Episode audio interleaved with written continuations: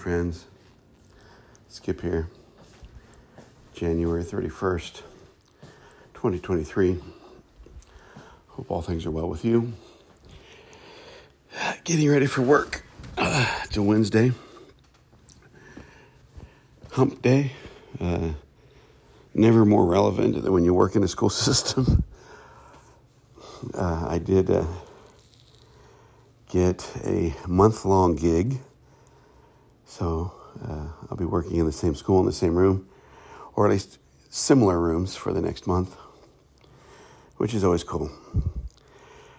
Uh, so here we are. Farewell, January. Cannot stand the month of January. It's not its fault, uh, but it's so dark and so cold that um, just glad to see it go by. So let's get to our topic as I get my wintertime light out. My wife bought me one of these lights that help with vitamin D. So I'm going to sit in front of this while I, while I do the podcast. Uh, I want to talk today about systems. And this is actually take two of the podcast. Because this is what I'm going to say is going to sound judgmental. And I want you to hear this disclaimer. Um, I'm not judging people when I'm talking about this, so hear me. Because it's going to sound like I'm being harsh. But we humans have and continue to construct systems that are based in transaction, that are monetized. And because we have the capacity to fool ourselves, we disguise these systems as somehow benevolent or good, when really all they are is just another self preserving mechanism. And I want to say this also I've got nothing wrong with people achieving. If you work hard and, you achieve, you know, some comfort or maybe even wealth, if your intention is love in the world, if your authenticity is there, then I think you'll do the right thing with that great blessing. You'll do the right thing with, with that. I think where we fool ourselves, though, is when we believe the right thing is to preserve the system that's offered us that wealth. Now, let me spend the next 10 minutes talking about that. Let me tell you a story. I worked in a denomination, mainline denomination of the Christian church for 20 years. I myself became an ordained deacon in that in that um, denomination, and it's a denomination I will not mention. Uh, I mean, I will not tell you what it is, because that really doesn't matter.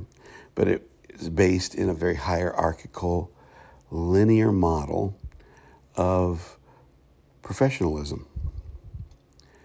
That there was a pecking order uh, from the kind of, you know, layperson to the leaders of the local church, to the leaders of the region, to the leaders of the state, to the blah, blah, blah. Everything had its name, everything had its pay grade. It was, and it still is, a very corporate model, very Romanesque model of of being in the world. And because of that, uh, it had a very corporate, corporate esque way of, of relationships, of dealing with each other in the context of the hierarchy. In other words, that's a nice way for me to say people would readily stab each other in the back for a bigger paycheck. People would readily uh, discredit or even gossip or hurt, hurt or harm others to achieve, to advance. And sounds very worldly, doesn't it? Here's the problem, and you've probably already picked up on this. Uh, that that system, that religious system, makes claims that it is something other than that that it is somehow, you know, people would often say that ch- the church should be the what God intends for the world. And then you look on TV and you see people being, I'm using air quotes, Christians, and living a very luxurious lifestyle. Now, hear me, I'm not judging that. What I'm judging is the transactional nature, the systemic nature of these things. And it doesn't have to be a church, it can be a business, it can be whatever, because they're really all the same system.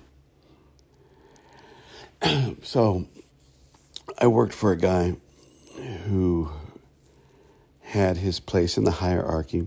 And there are different kinds of ordinations, there are different kinds of jobs.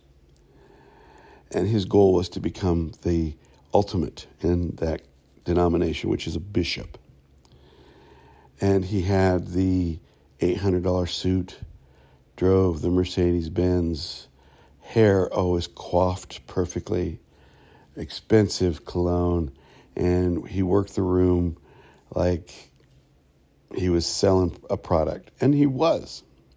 He was selling himself to advance himself to become something more.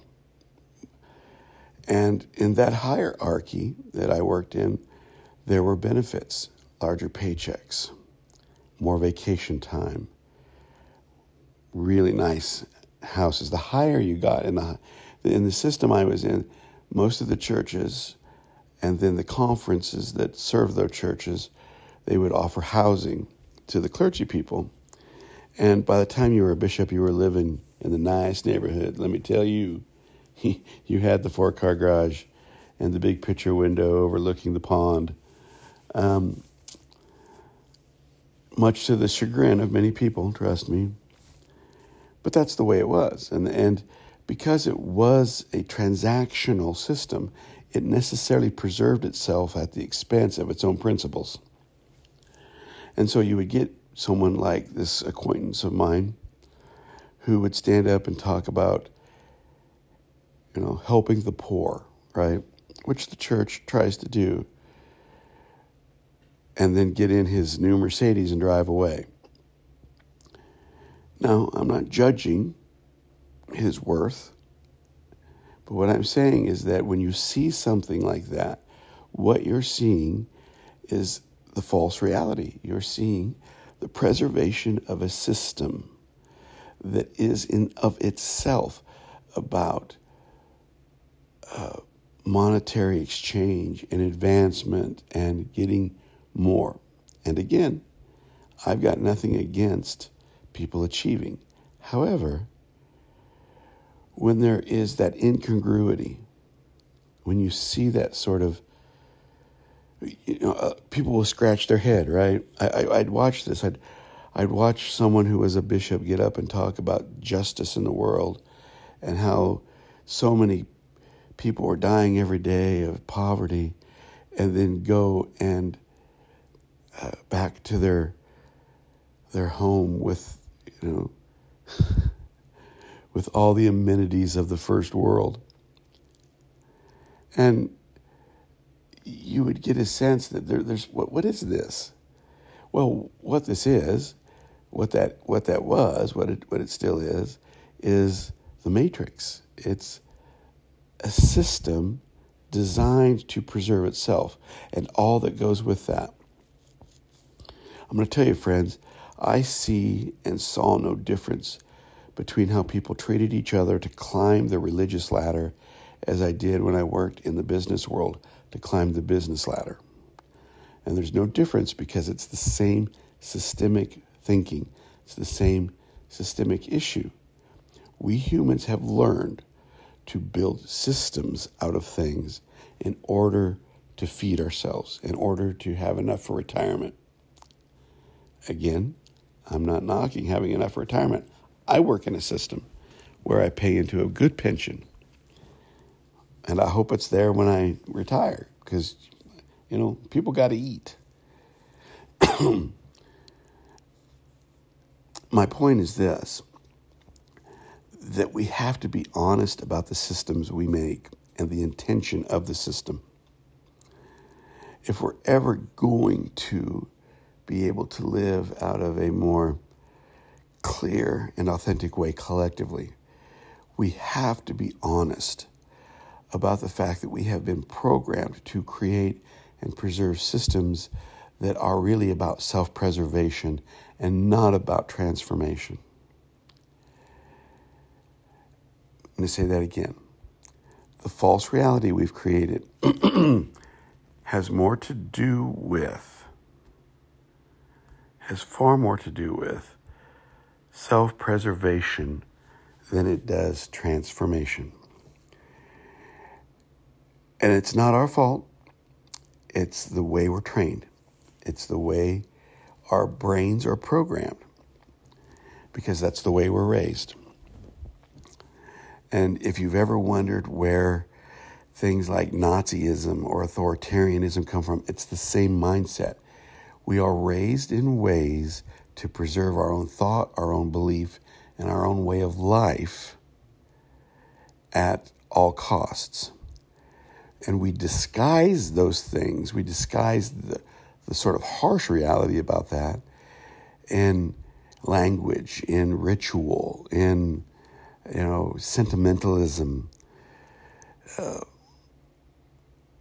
people protecting the way it used to be, their culture, uh, their, you know, their church pew, their seat in the church.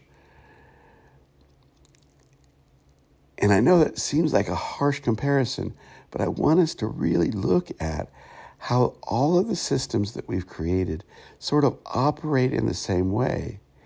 They are about preserving the cultures, they're about preserving the systems, they're about preserving the society. Now you may be saying, so?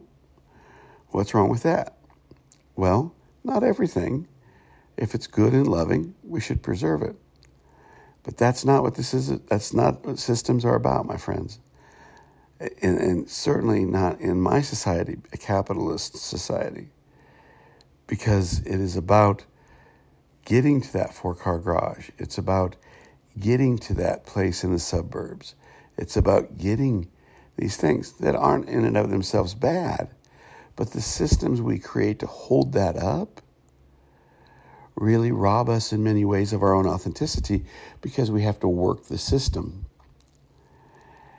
And those, you know, a lot of what I'm talking about is, is not done consciously. I guarantee you that this acquaintance of mine that drove the Mercedes that wore the $800 suit firmly believed that he was, in fact, gaining those things and doing those things for the poor, for the, for the kingdom. You look at the TV preachers that everyone likes to criticize about not paying taxes and they're wealthy. I promise you, my friends, there might be a few shysters. You know, there might be a few people who are conscious of of them being millionaires and the poor being the poor. But I would bet you that they have fooled them, most of them have fooled themselves into thinking what they're doing is right and for, I'm using air quotes, God and for the kingdom, right? Because that's what we do. We, we buy into systems so heavily when really it's about our own self preservation, it's about our own self aggrandizement, it's about climbing the hierarchical ladder. It's about security. It's ultimately about feeding ourselves in a society, clothing ourselves in a society that most people are about two paychecks away from being poor. Because we have all subconsciously agreed to live in that system. What I'm saying here, my friends, when we really love, we break free of that system. If you really want to know why Jesus was crucified, it's because he loved and broke free of that system. If you really want to know why Gandhi was shot, or Martin Luther King was shot, or the mystics, uh, male and female, of the Middle Ages were ostracized and locked away, it's because they dared to love beyond that system. Well, here's the good news that when we love beyond that system, we're really living our best, truest, most authentic, um, most generous self. go there, my friends. Go to that love. I'm convinced at the end of the day, love will beat the system. Uh, the matrix has been seen, has been named, and the way out has been shown, not just through finding meaning, but through everyone who's finally understood that everyone who has woke up, who has awakened to these systems that are more about self preservation than about transformation. All right, friends, there you have it. Be of good cheer, and I will talk to you tomorrow. Bye bye.